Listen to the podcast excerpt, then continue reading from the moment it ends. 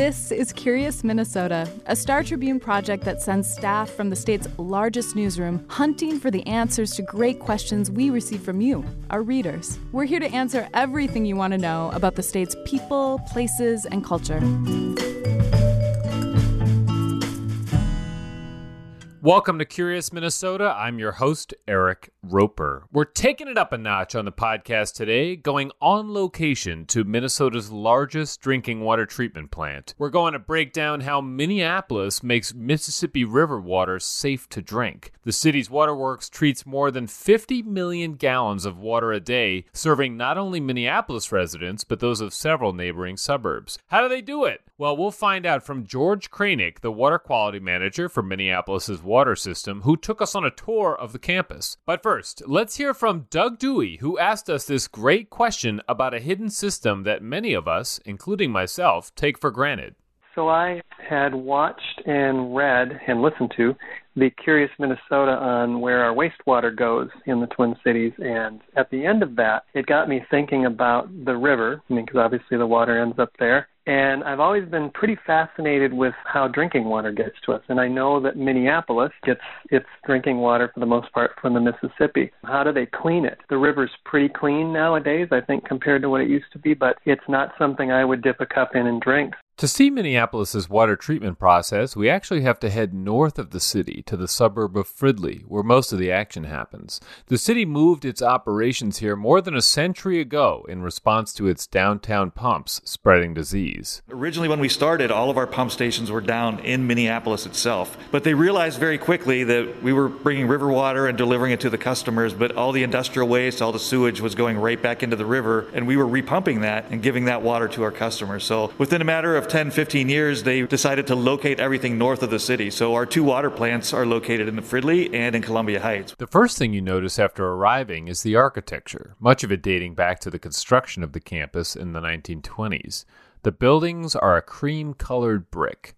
Skylights and vintage metal sconces help illuminate many of the large interior spaces. Some doorways feature decorative tile patterns, and several rooms are domed by a metal truss system. Not everything at the plant is so ornate, but there are spots there that make you feel like you're in an old European train station.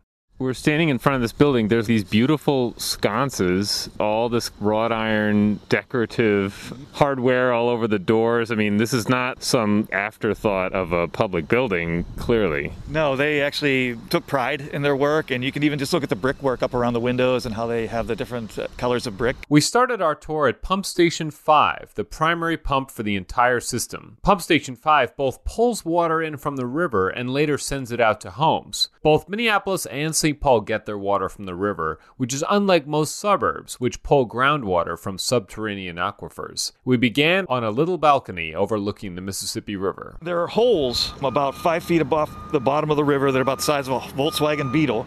And what those holes do is they let the water in, but they keep the sand and silt from coming into our intake chambers. And if you look down, you can see there are bar screens, there are metal slats. They keep all the big stuff out. We see everything mannequin heads, footballs, two liter bottles. We don't want any of that stuff coming into our building. So those bar screens keep all the big stuff out, let the water pass through, and then it goes through a different set of screens before we pump it to the softening plant. Inside is a large room with two rows of beefy cylindrical motors that have been pumping Minneapolis's water for roughly a century. Those motors that you're looking at are the original motors from 1925, and the pumps you're looking at are the originals. We haven't replaced them because they're they're very efficient and they work great. I'm only seeing one that looks like it's on. Are they all on? No, so right now you're only going to see maybe two pumps on.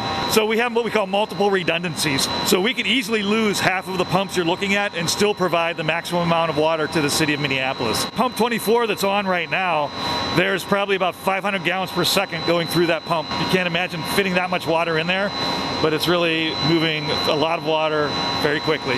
Around the corner in the distance, I spotted what I thought was a brass clock. Is that a clock or a flow meter? So that is actually the pressure gauge. So the clock is above it, and then it's a giant brass dial which measures the pressure. So right now the pressure is about 102 or 104 psi, and that's what we like to maintain going out into the system. Next, we entered the softening plant. If you live in Minneapolis or St. Paul, which has a similar operation, this is why you don't need a water softener in your home. Here, the plant adds several chemicals to extract unwanted materials from the water. Lime, for example, is added to pull out the calcium and magnesium left in the water from limestone that's common to our area's geology. The lime also removes some of the harmful material in the water along with it. Aluminum sulfate removes the dissolved organic material that gives river water its tea like color and powder activated carbon helps remove taste and odor from the water. Once the chemicals are added, the water flows to large tanks called softening cones. There are 12 of them altogether in this giant room, illuminated largely by natural light from skylights and windows. This is like a massive room, largest room we've been in, in so far. Up until this point, the water's been moving really fast through our whole facility, from pump station five to where we added the chemicals. Now we want to put on the brakes. We want everything to slow down, allow gravity to pull all the particles out of the water. And, and there's lots of cones in here. Yeah, so we have 12 of them. Each one holds about 660,000 gallons of water. So under a normal production day, when the water first enters the cone to when it leaves, it's going to take about four hours. And it looks like the water over there is kind of it's got a greenish tint to it or something. Yeah, so when you put the water in a container like this, it'll actually take on a color. If you take a scoop of that water out, it'll look crystal clear. Hmm. And uh, you might notice this phenomenon at home and you fill up your bathtub, the water won't look crystal clear. But if you look in your toilet, it is clear.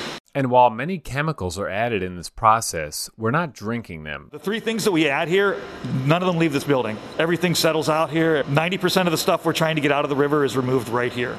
So the alum, the powder activated carbon, and the lime, they all precipitate out here. The water with reduced hardness, no color, um, and actually some bacteria and viruses will actually get removed from the process. That's the water that goes to the two filter plants.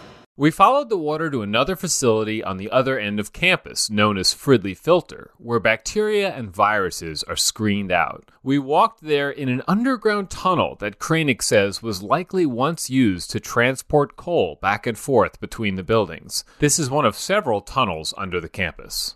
So now we're going to the filter plant, and we're wa- we're actually walking down what looks like an enormous corrugated pipe that is probably seven or eight feet in diameter.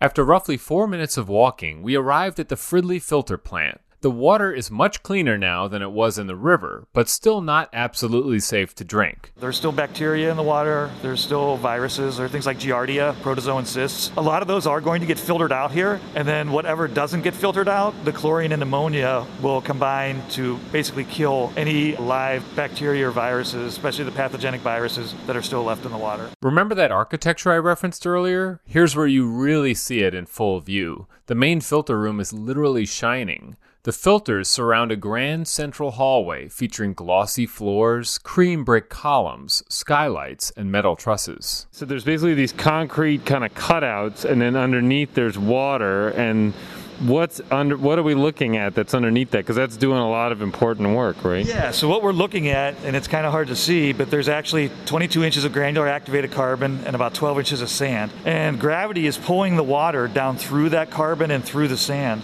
And what's happening is any particles that are left are being pulled out and settling out on the carbon and the sand. Any taste and odors that are in the water are being absorbed onto the carbon. And even though it's just sand, that sand is actually incredibly efficient at removing particles from the water. Once the water goes through these filters, then we'll disinfect it and kill the viruses and bacteria. But this is basically the last step where we can see the water. Once it passes through here, we don't have access to it except for sample pumps.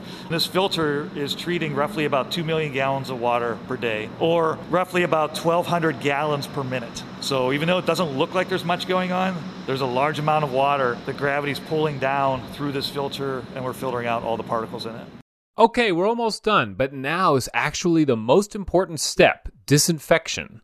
The plant adds chloramine to the water, which is a more stable relative of chlorine, to kill any remaining viruses and bacteria. This chemical is toxic to humans, so treatment plants add it after the water is largely cleaned, when only a relatively small and safe dose is needed to attack the remaining viruses and bacteria. The introduction of chlorine to water systems in the early 1900s coincided with huge drops in typhoid fever, a waterborne illness. Before we started adding chlorine, you know, a couple hundred people every year were documented and dying specifically from that. We know there were way more, but once we started chlorinating the water in 1910, that rate dropped off and pretty much disappeared. It's also at this step that the plant adds fluoride, which has nothing to do with water safety, but is required in Minnesota and in other states to improve dental health. All right, that's it. The water is safe and ready to be pumped to your house at a constant 100 psi. It travels a network of distribution pipes spanning more than 1,000 miles altogether. In case you were wondering, treating river water is far more difficult than treating groundwater. A lot of people